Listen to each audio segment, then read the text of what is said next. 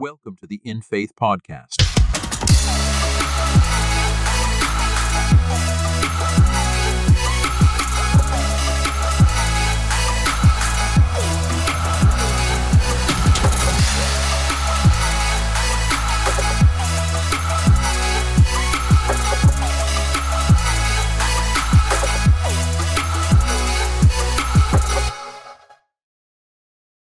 What's up, In Faith family? Welcome back to another episode of the In Faith podcast. We are glad that you're joining us this week, and we just uh, we pray that you had a an amazing week um, between the last episode and and this episode. It was um, kind of an odd scene to see Paul from where we left off in Acts to see Paul actually be able to get somewhere and get grounded for long enough to really plant God's word and invest that into people when the the going theme that we've gotten to see prior to him being in Corinth was he would be there maybe a couple of days, a few days here, a few days there before he'd get ran out of town.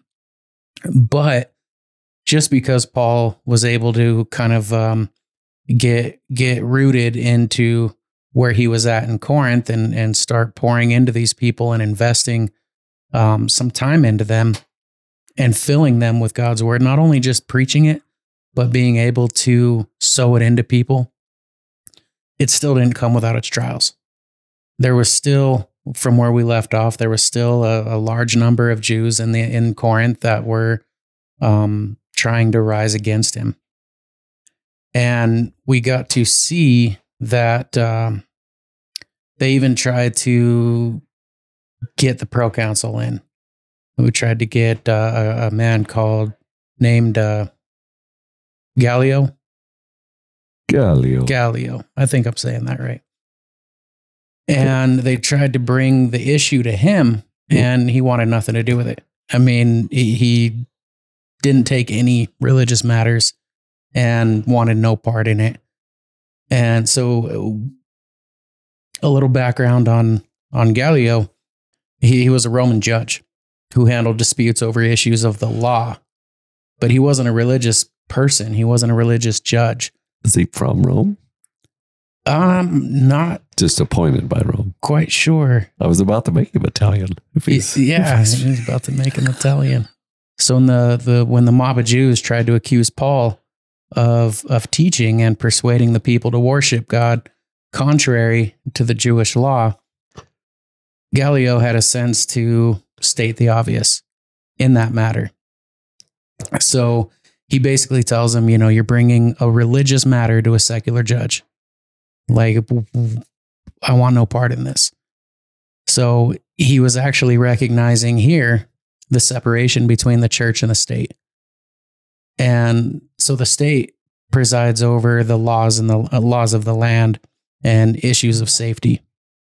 And it takes care of, you know, the the, the physical needs uh, of a person whereas the church takes care of the spiritual aspect of a person's life.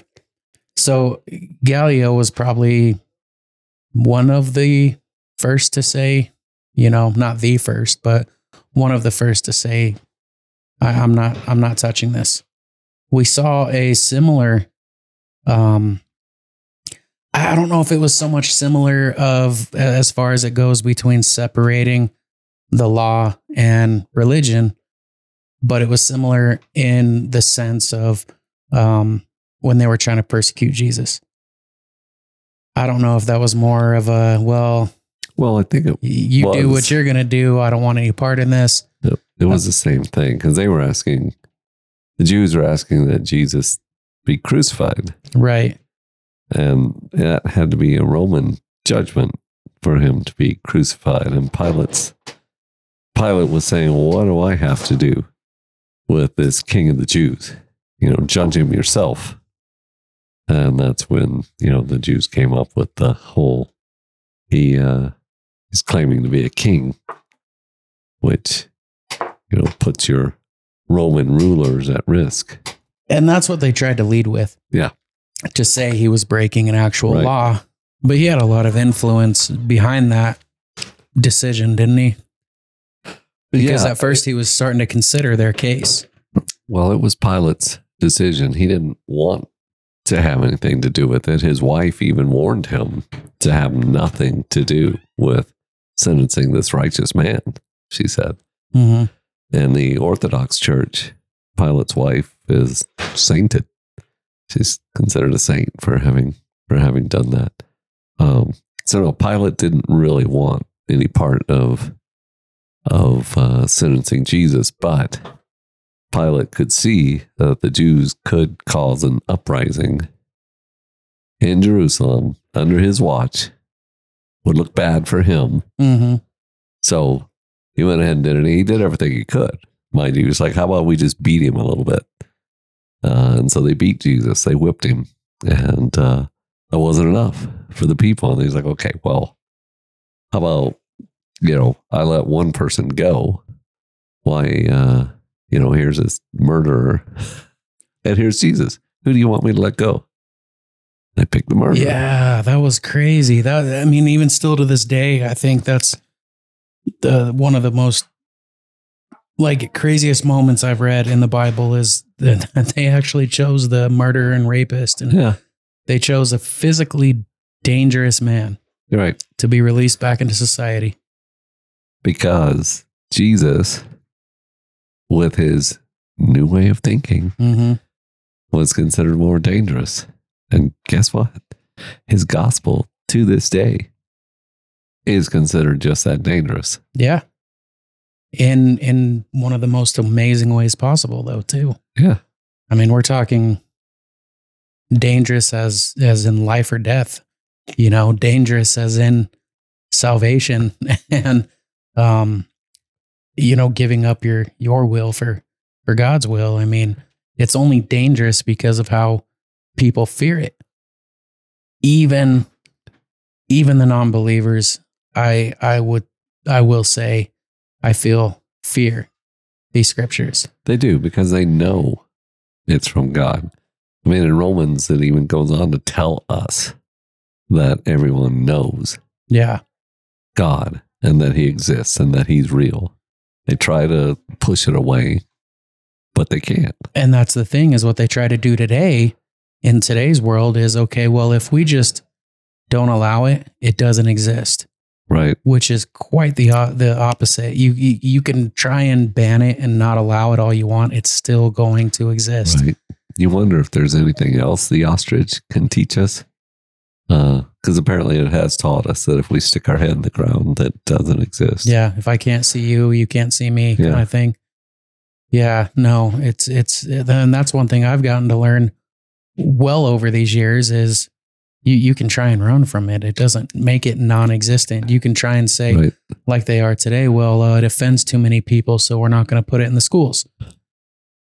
It doesn't mean it's not going to exist in the schools. Even when they started doing that when I was in high school, they started trying to. They weren't so forceful as they were. They they they are today in trying to remove it, or in not even trying, but removing it. Um, but it was kind of starting to be one of those uh, be courteous kind of Mm. situations. And at the time, don't get me wrong, you know, I didn't grow up a believer. So in high school, I didn't really pay any mind to it. But I knew that so the school wouldn't allow Christian clubs to form as a part of the school. But there were Christian kids in the school that were forming their own group and club outside of the school. Right. So it was it was able to be talked about. It was able to be promoted amongst each other. They wouldn't put it like in the the morning announcements or anything like that, right? And the school wouldn't host it, but they were more than welcome to um, spend their off periods in the cafeteria, and they would. They would take full advantage of Yeah. what they were given. They said, "Oh, okay, well." And looking back on it now, I I uh, I I applaud it because if you think about it, what they did is they took they took something that where they were limited to and said, you know what, we're going to take full advantage of every limit there is. Yeah. So okay, you won't host it, but we can we can do this on off periods and lunches in the cafeteria or out on the front court. Right. You always seen them gathering together What in a, the cafeteria and on the in the in the front courtyard there. And uh, it, it was cool. I wish, looking back on it now, I wish I kind of would have been more a part of it. But uh, well, it's one of those God's timing things. Kind of seems like the church still does some of that today, such as, you know, in so many places like Colorado, it's so uh, expensive for the church to get their own building that a lot of churches have services in public schools. Yeah. So they are then taking the gospel into a public school, you know, as they can. You know, it's not during school hours, but Well, you got to think, and uh, there's uh, so many loopholes to everything. Who created them? you know, God says there, there, there will always be a way. You know, there will always be a way with God, and they, they. I think it's ironic how they, they say, "Oh, well, we're banning religion from the school," but then God makes a way for them to have Sunday service in the cafeteria of that school. yeah. Plus, There, you, there's no way around it. you you- can't muffle God. His word is in that school Yeah, during school hours, spoken by teachers, spoken by students. And of course, the teachers have to, uh, you know, be, I guess, uh, how how how would I say they have to be creative yeah, And the ways that they deal with it. But I mean, there's lots of Christian teachers in public schools, and we thank God that there's a lot of Christian teachers in public schools and, you know, principals and everybody else that still keep the light of Jesus shining in a place that has tried hard to pull Jesus out. Well, and it's amazing how even like you said, it's still being spoken during school hours all throughout the day and all throughout the whole school, whether they want it to or not. But even to go deeper than that, it's amazing how we read back on um, when when God presented His name, that He gave Himself a name that every person would speak, whether they knew it or not. Yeah. And when you read that scripture, it says that he gave him, he, or I guess not when you read the scripture, but when you um, look more into the scripture and study it, um, you hear that God gave himself a name that sounded like an inhale and exhale. It's kind of like Jesus coming back, right? Every knee will bow. Everyone will know who Jesus is. Everyone will know Jesus is Lord.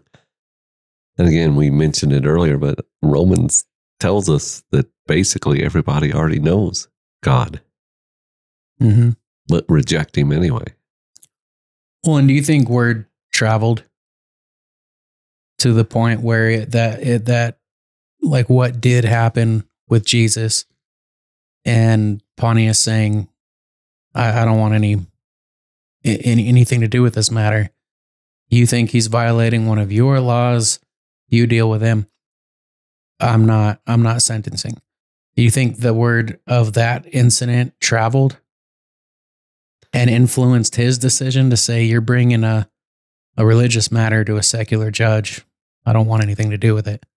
I think it was the Roman Empire itself. The Roman Empire was happy to let people worship their own gods as long as they, you know, would proclaim the uh the Caesar. As king, Yeah.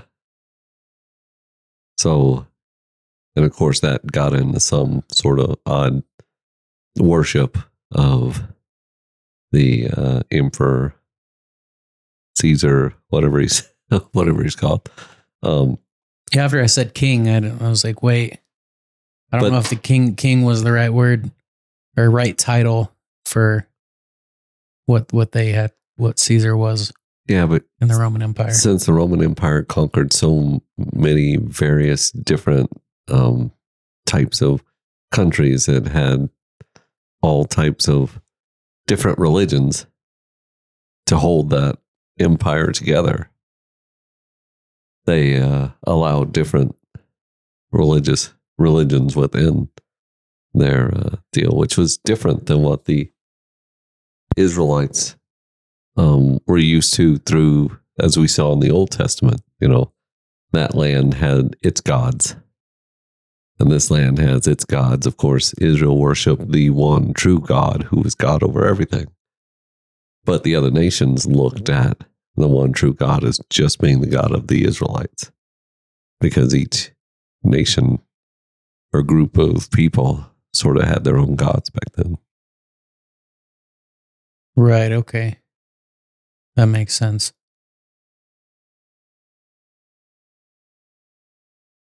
So I think um, what we see then is government not wanting to make religious decisions was sort of a new thing with Rome.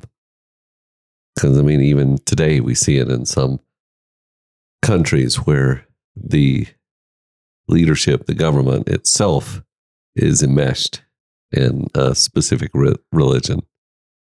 So that they're making both religious and governmental decisions all at the same time. Mhm. Like the Vatican. That plays like a big part in the political role as well as the religious. Well, yeah, and I guess especially since Vatican City is its own country, certainly certainly within that country. But yeah, I mean, what what the Pope has to say affects the views on government Yeah. of millions of you know Roman Catholics around the world. we see in 17 that then all the Greeks took Sosthenes, um, the ruler of the synagogue, and beat him before the judgment seat. Yeah, And then we see again, you know, Gal- Gallio says, "I don't, I'm not, I'm not making a decision on this." Also, we read that he took no notice. you know, and it just keeps going along the same lines as uh, Pontius Pilate, where you know he makes the big gesture of "I wash my hands Mhm. of this man." If you say this, and you take him and crucify him, you know, and they do. Yeah, and that's where it becomes a little weird too, because I mean, I don't know, they probably didn't have the same um, laws on uh, battery and things like an assault and things like that back in in those days of the Roman Empire, unless it was on somebody of high stature or something, you know. Um, Well, they- because that's where that's where that line gets broken between religious and um, governmental law. is okay. Well, they they took matters into their own hands and just beat the leader of the synagogue. Well, now that kind of becomes a a, a- a government law that's been broken, not so much as a religious, but they they You kind of somebody. well, yeah, they kind of said, well, if it was due to a religious issue, then you handle it your own Yeah. way. Well, I think it's different. This all happened at the end of a big uprising. where They all went into the stadium there and they were all chanting, if I'm remembering the right place, Artemis. Mm. Am I right? That's ha- or that happens in E- Ephesus. Sorry. Oh, I may have jumped ahead a chapter. I don't know. I haven't It seen. just says then all the Greeks took Sosthenes, the ruler of the synagogue, and beat him before the judge seat, judgment seat. Gallio took no notice of these things. Okay. Well, I was jumping into chapter 19. So we'll get there.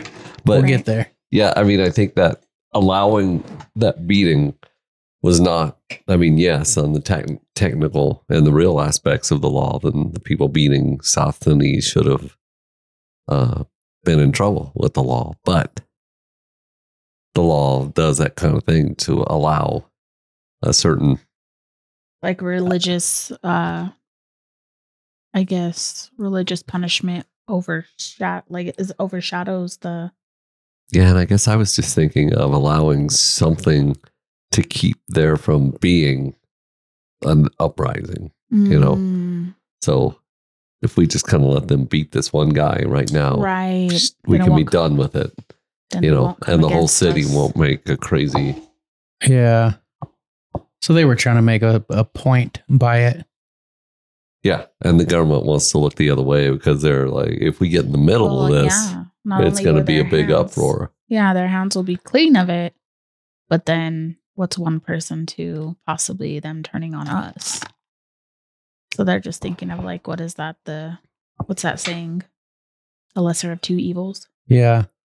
Well, and we see even after that, okay, because we have this theme that we keep talking about when things get start getting crazy, they chances are they end up driving Paul out of town and he's got to go to the next uh, town that the Holy Spirit leads him. Well, they're still trying, it seems. They're trying to push him out and charge him and um, get him convicted of what, what crime they, they see fit. And now they're not succeeding. Which is interesting. I mean, Paul's been there three years. By- He's been in by this point, point, yeah. Yeah.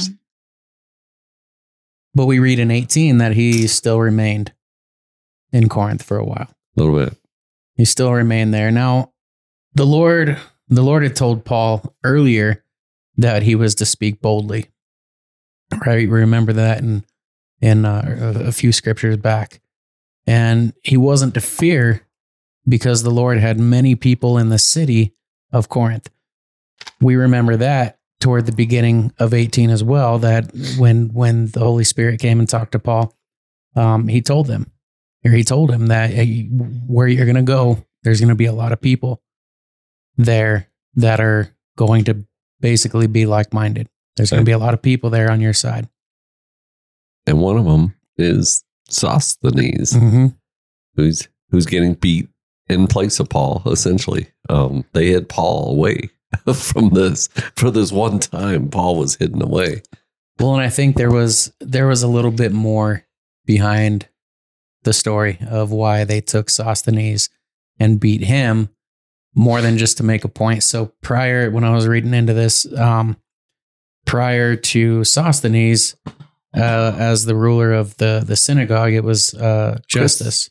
So Mhm. after Justus was converted to Christianity, um, it appears that he lost his his position as chief ruler to Sosthenes, and now that Sosthenes kind of got the chance to um, show off some of his newfound power uh, as the head of the synagogue there, the ruler of the synagogue, he thought by uh, bringing Paul before the judge would allow him to, or I guess, give the appearance of him kind of pushing some weight around and showing his authority. And um, right away, Gallio shut him down and Hmm. then allowed him to be beaten by the Jews. So I, I think there was a little more behind that from from what I'm reading. Is So, but we have to move into the next aspect of that now, then, as we see at the beginning of First Corinthians, that Sosthenes is with Paul when he's writing the letter uh, to the First Corinthians.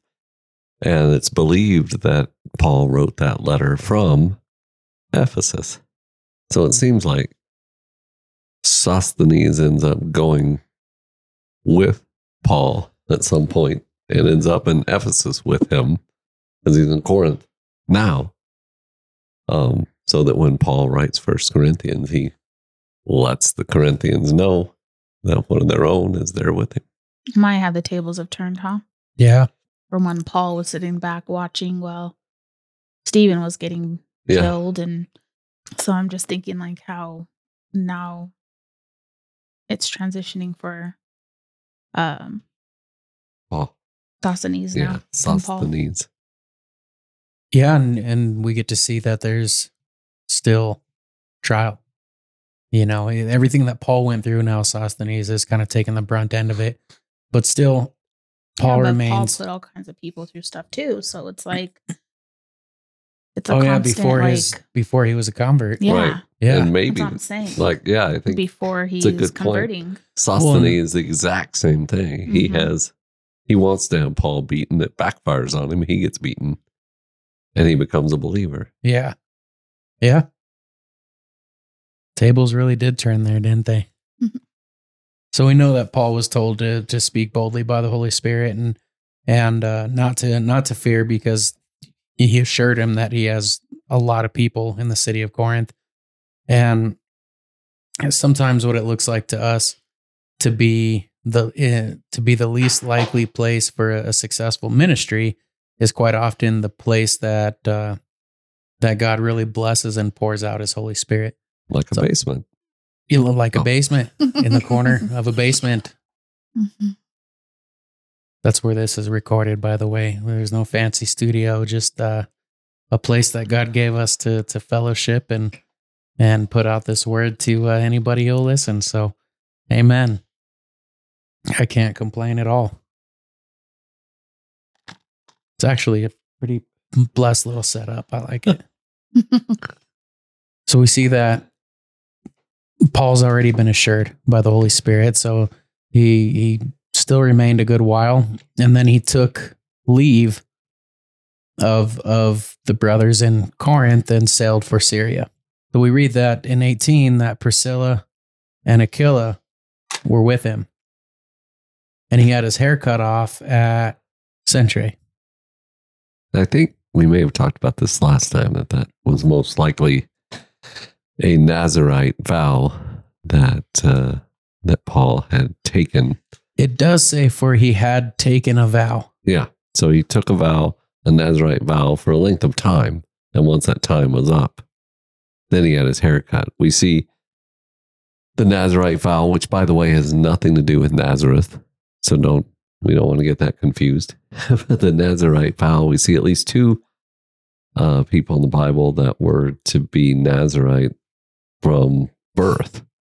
Samson, in the Old Testament, we see, and of course, we think of his hair uh, that was to grow, but also he was not to have any grapes, any any type of, you know, not only no wine, but no grapes, even, um, you know, and various other things they're not supposed to do from birth. So that was Samson. Another one we see is John the Baptist, who again was not to uh, have any wine or anything and was a Nazarite from birth. So I don't think that doesn't sound familiar on what the the vow of the cutting the hair was, but I do remember going over um, Priscilla and Aquila as Yeah. as uh, tent makers in prior scriptures in when they Corinth, first yeah. when they met him. But I think it's so. Even though those two that we just mentioned were Nazarite from birth, right um, it was a vow that somebody could take for a length of time within the Jewish culture. So Paul here would have just taken that Nazarite vow for a length of time. You know, perhaps while he was in Corinth, we don't know. He just left Corinth, but so it looks like he, for some reason, took a Nazarite vow, but the time that he had taken it for was up, and he had his hair cut on his way back to Antioch. Well, it looks like they Priscilla and Aquila as tent makers, they, they could make a living anywhere they went. So when Paul decided to sail back to Jerusalem, they accompanied him.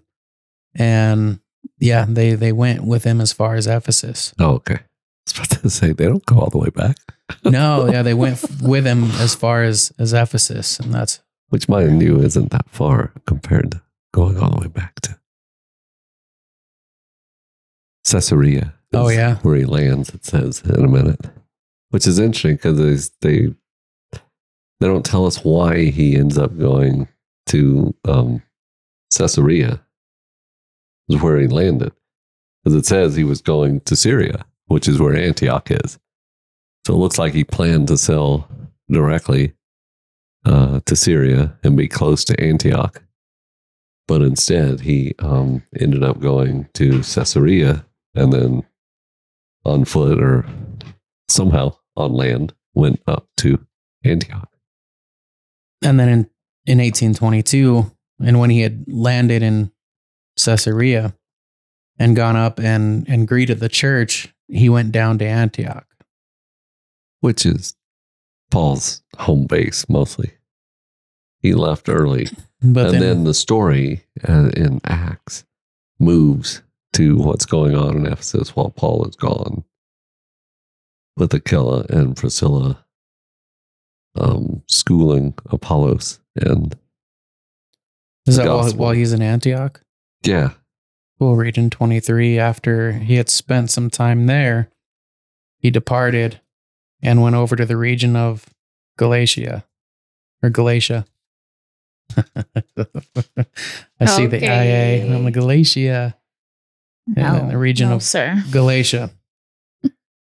and Phrygia. Phrygia. Phrygia. Phrygia. That sounds better. Phrygia. Phrygia in order strengthening all the disciples. So now uh, I think now is it when he's starting to kind of circle back around to the places that he's been. Right. This is basically after Antioch, they would consider that his third missionary journey, starting from Antioch and going into Galatia.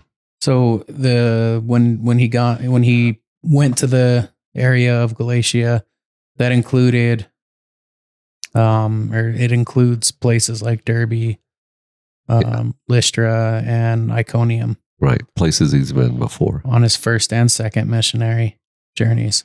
And then you go on down, continue on, you get to Ephesus. We get to Ephesus. Now, a certain Jew named Apollo, Apollos, born at Alexandria, an eloquent man and mighty in the scriptures, came to Ephesus. Now, this man had been instructed in the way of the Lord and being fervent in spirit. He spoke and taught accurately the things of the Lord through he knew only bapti- the, the baptism of John. And we read that in 1824 and 25. So while Paul, Paul is traveling to Jerusalem, an Alexandrian named Apollos came to Ephesus. It looks like Alexandria was built by Alexander the Great, who named the city after himself. So it was built to be his headquarters so he could oversee the part of the world, or that part of the world. Now, Alexandria was a place of education. It contained a large university and one of the greatest libraries of the ancient world. Uh, assuming Apollos probably had the advantage of going to that university. We're, we're told that he was an eloquent and well versed in the scriptures. So we know that he's, you know, studying and kind of walking in that same um, or, or a similar path as Paul, and that he's well So as guided. He's- Apollos became an influential minister and powerful preacher. Priscilla and Aquila taught him Christian doctrine in Ephesus. Yeah. So look at all this going on while Paul's not even there. he stayed in Ephesus almost three years longer than he stayed anywhere else. On his third journey. Mm. At the end of his second one here, he took off pretty quickly, leaving hmm Priscilla and Aquila. So he, let, he let the women run it. Well, What is interesting with originally when we hear of them, it's Aquila and Priscilla. But it doesn't take long before it's always Priscilla and Aquila, Priscilla and Aquila. So you know what's weird? It says that um, even though he preached everything that was he preached, we read that he was well versed and um, preached accurately or taught accurately. Um, it says that Apollos lacked an understanding of the baptism of the Holy Spirit. Yeah. So we we saw that he knew the baptism of John, Repentance.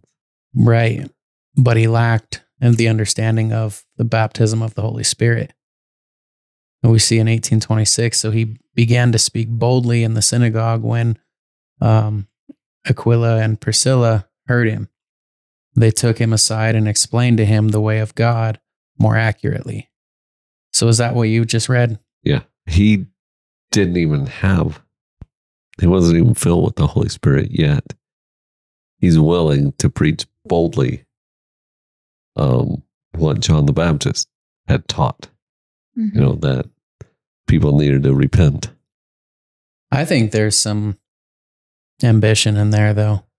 Because like you said, even though he wasn't like filled, he heard what John was saying and wanted to because he believed in it so much that he wanted to share it as well. Yeah.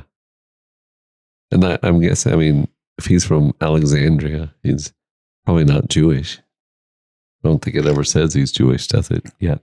No, he didn't have He to. said it was a- um, he was an Alexandrian Jew. Okay. So he was Ooh, so he was. was a Jew, and that's why he knew the scriptures, but he believed on John the Baptist. Not necessarily the Holy Spirit. Well, he just hadn't gotten that far. He hadn't heard the Not gospel. yet. Right. Not yet.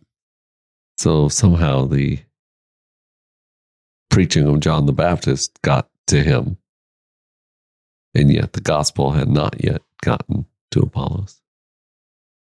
That was enough for him to believe. It was. Yeah. It was like planting that for seed and be on fire and then just want to be so eager to go share. Um, Just the love. just maybe a, a hair too soon. Uh, just slightly. I mean, You I don't know if that's a really too soon because faith he just small need, yeah, seed. he just didn't have an understanding yet, which mu- much like myself, Well, eh, just, you know, it wasn't that full I go understanding. preach of what I do understand. There's a lot I don't understand still. Sure. But it was like not a full understanding. All he knew based on what Was John the. Baptist, yeah, was Be repent and be baptized. baptized. Yep. So he knew That was what you got to do. they needed to repent and be baptized and that someone was coming. Just didn't know Jesus had already come. yeah. in 27 and when he desired to cross to achaia the brethren wrote exhorting the disciples to receive him and when he arrived he greatly helped those who had believed through grace so we don't know exactly why apollos wanted to cross over to achaia Goes to Corinth. We see But- that in the letter of First Corinthians. right it, it could be that priscilla and aquila had told him of paul's ministry in corinth and persuaded him to share his knowledge of the scriptures with the believers that were there. Because you remember in First Corinthians where as an example, Paul says we all follow Christ. There's no I follow Paul or I follow Apollos or I follow others. So Paul used Apollos even as a example when he's writing First Corinthians. So, yeah, and he, he refers to it what in three verse four, where when one says, "I am of Paul," and another, "I am of Apollos." Are you not carnal? That's what you were just talking about, right? Right. And that was in First Corinthians you read out of, right? Yeah. First Corinthians 3, 4. Now, for for Paul's part, he seemed thrilled that Apollos was able to to take them beyond the ministry that he had begun there, which I mean, kind of makes sense because that's what Paul was trying to do everywhere, everywhere. So yeah. in all these missionary journeys, he wasn't just trying to um, show and go. Right. He wasn't saying, "Okay, I checked this one off my list. Okay, I checked this one off my list." He was trying to create those those disciples Right. to continue on after he had already left. Well, and he didn't abandon the churches either. You know, he um Apollos goes off to Corinth uh to lead that church. Right now he's got Priscilla and Aquila in Ephesus before he comes back. Um he's always you know, he's got Timothy with him right now, looking for a place for Timothy. Timothy ends up being the leader of the Ephesian of Ephesus. Um, sometimes he was referred to as the bishop of Ephesus. So Paul is finding people to stay in these places and continue to disciple everyone uh, who's there. And then Paul continues to disciple them by coming back through, by writing them letters. So yeah, the the purpose through all this, just like Jesus told us, the purpose is to make disciples Mhm. not just to randomly sling his gospel out there, but to make disciples of those who come. Well, yeah, and he talks about that in his letter in Corinthians too, where he says, I, I planted and Apollos watered. Yeah. But it was strategic, I guess, is the idea. Sometimes I think in our culture, we feel like, well, you know, I slung the word of the gospel out there. So hopefully somebody will come along and, and water. Well, and if we continue that scripture in, in three or first Corinthians three, six, and seven, yeah, that's what he, he's saying. He said, I planted, Apollos watered, but it was God who gave it increase. So it wasn't the person who planted or the person who watered. Um, it was God who gives the increase in it. And it never is. I mean, us planning and you know planting a church, you know, and making sure that there's a leader there to to lead the church and going back and checking on them. All of that is what we can do. But it's always God that makes the seed take root and Mhm. the seed grow. uh, in the individual. I guess I'm just making the point that that Paul had a plan Oh yeah. with each of these churches. It wasn't a haphazard. I'm just going to pop in um, and and sling out his word a little bit and then leave. And I hope somebody waters. Yeah. You Well, know, it, it Paul looks, made sure somebody was going to come along and water and it looks like that's why he circled back around to a lot Yeah. of these places too. to touch back with them and write them letters as well. And still, again, we we talked about this before. We touched on it uh, a few times. He's going back to a lot of these places that They're pushed him out of town. Well, They yeah. ran him out and tried to kill him. Well, we just read a bit of First Corinthians. You know, he was there for three years, Uh huh. which was the longest. You know, through his first two missionary journey, three years was the longest he stayed anywhere. And yet, in First Corinthians, that church is a mess. So I mean, so it it's not like it's an easy thing. Like people are just going to get it and and go.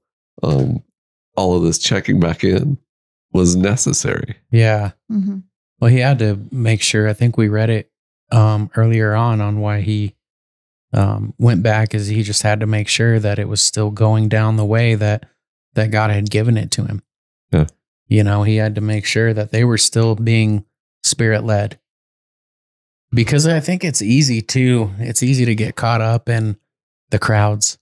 I can imagine. I mean, I, I haven't been there, but um, I, I can imagine it get it can get easy to get caught up in the crowds that gather to watch you or to listen to you. Or they're not there to listen to you. They're there to listen to what God's given you to speak to them.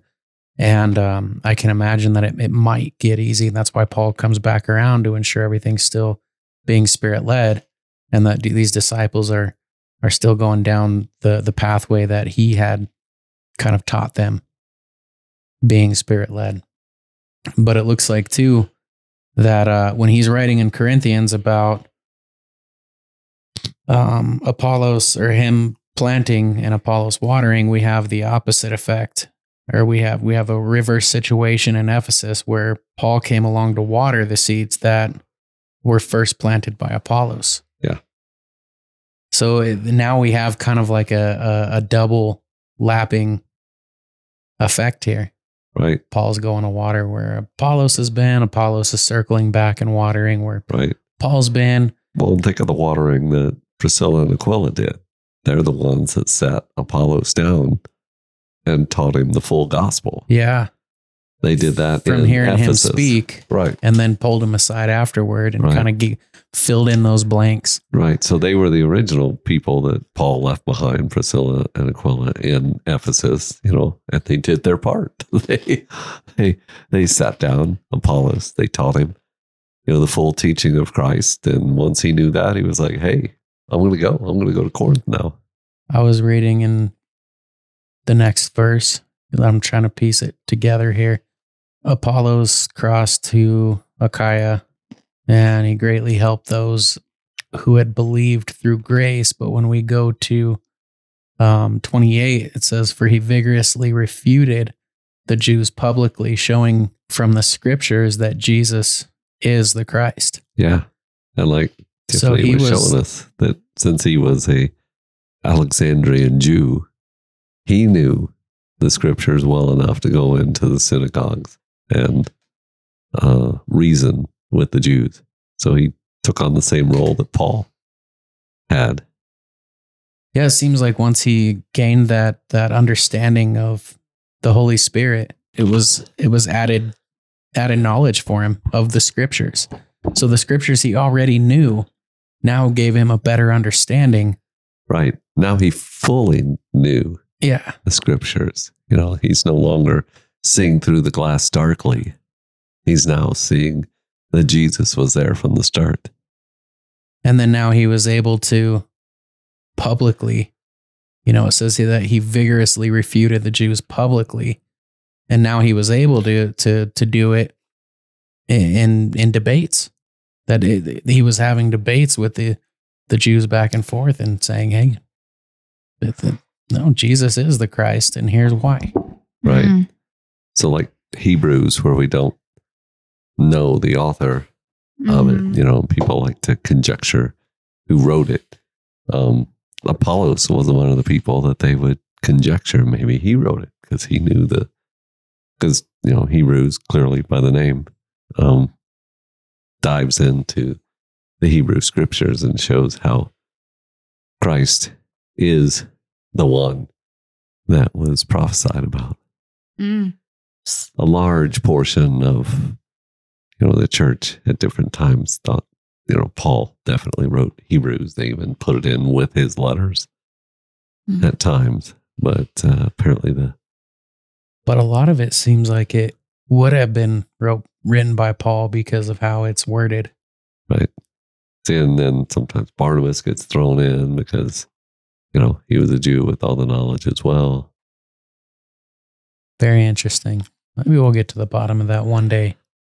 I've read I've read a book that was uh, pretty much pro. This was Paul wrote it, you know, and the, the objections people have for it being Paul's letter don't really make any sense. You know that the they were saying it's in a different format and stuff, but they were like, well, but if you look at the end of the letter, that's very close to the first of his other letters, and you know he could have just put it at the end instead of the beginning. And.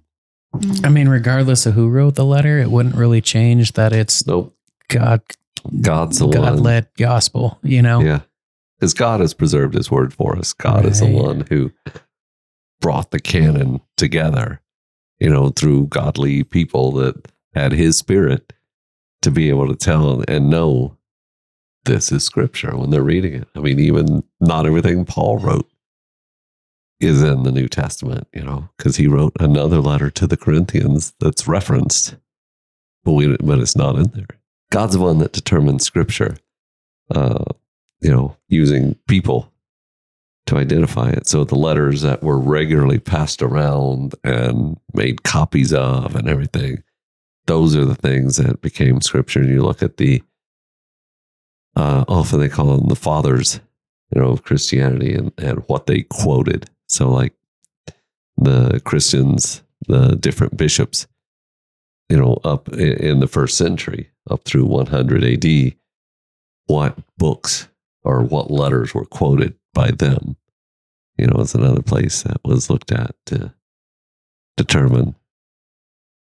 Well, I just think it's interesting too when you say that, you know, God's word has been preserved for even us today. How long that had to have been preserved. And it's all by design. Don't get me wrong, but it's still fascinating to me because it always reminds me reading through the scriptures and seeing how um, the gospel got around then. This was before a lot of the Bible was was written. You have the Old Testament, but you didn't have New Testament yet. Right. Written, I should say. But these letters of Paul were pretty much the first things written. Right. Now, but they, they didn't have that to go off of yet, unless they were the ones reading after Right. he wrote. But um, it, it always reminded me of the, the that game Telephone as a kid, where they'd put you in a big circle, and they'd get a word or a phrase, and they'd tell it to the next person. And by the time it got all the way around the circle, it was nine times out of ten never the same It- phrase or the same word. But we have this this Bible, we have this gospel and these scriptures that have been preserved for us all these years later and still being the same word that doesn't come back void. Now, I'm not saying it's never been changed because people have tried to, in other, I guess, other Bibles, other religions, things like that, they've tried to um, alter scripture, but it never, that that's not the version that gets reprinted a million times and, and Yeah. hundreds of different languages and yeah that's not the version that's preserved for us today Right. When you look at some of that, how it was preserved um, is interesting to, to think about. So, people, these letters of Paul, they were copied, of course, by hand. That's the only way to do it back then, but copied over and over and over and over and over and over and over and sent off. So, through archaeological finds, you know, all of these transcripts have been dug up, not all of them, of course, but a bunch of transcripts. We have tons of really old transcripts of these letters and everything in the New Testament. So the idea is if you have a bunch of different copies and you put them together, each one of them will have some little difference in it, Uh huh. But those things can be filtered out because it's an anomaly, right? Mm. There's a comma here with this guy who acts, you know, who put it in and he shouldn't have. Uh, well, no, nobody else did, so that comma gets taken out. You know, a word is misspelled over here. Well, the correct spelling of it is obvious because it's an anomaly that it was misspelled over here. So when you had all these, like in a room, say we had um, probably probably just the three of us, if each one of us copied, you know, a piece of scripture, there would be mistakes on each one of ours, but we wouldn't have the same mistakes. Mm. So oh, mine would could- definitely be handwriting. mine would be the version that couldn't be read and just got tossed out. So there would be two to go from. But we we wouldn't have the same mistakes. We'd be able to tell. Well, when there's only two, you'd have a hard time. But when there's multiple, you're able to tell, oh, this is a mistake because it's only in this one or only in a couple, you know, and, and the vast majority don't have that. So you can tell the mistakes and be assured that you're very close to what the original was, even though you don't have it. Hmm. That's amazing. That's amazing that it was even able to be found. But again, it was still meant to be found. Sure. It was meant to be dug up. It was there to be found. But it's amazing that it still happened. I mean, we can try and, you know, I guess it's easy to brush off and say, oh, well, if it, it got found because it was in God's will to be found. Yes, that's true.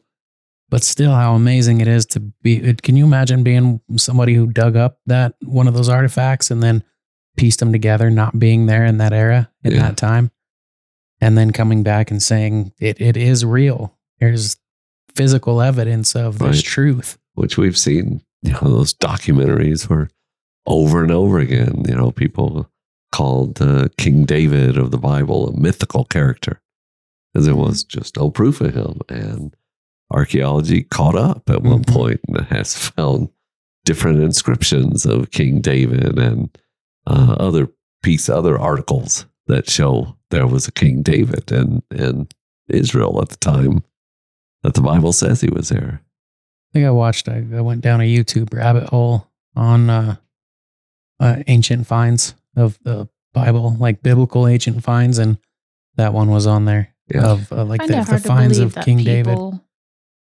find it hard to believe that King David was real, but it's easy for them to believe in dinosaurs. I was about to say, That's right. insane. They yeah, accept, you know, these The other writings, so-called are- ancient writings. you find we- bones, and all of a sudden the Yeah. dinosaurs were factual, but you find ancient uh, text and and scripture, and all of a sudden we don't know. right, like writings of Plato Mm-hmm.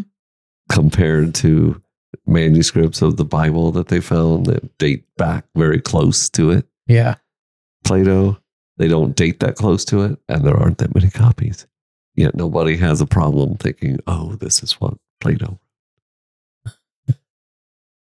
That's got to be by design. I, I think it, it is. It's out of fear that it.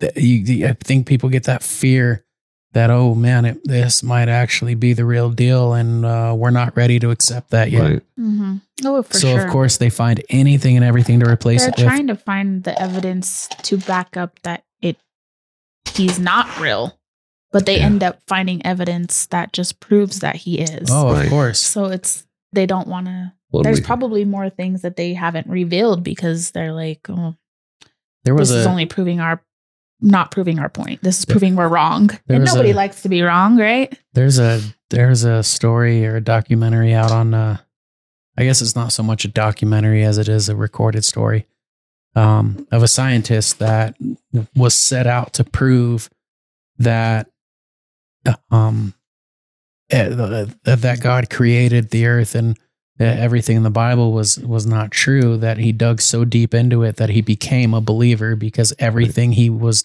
finding led back to God creating the earth. Right.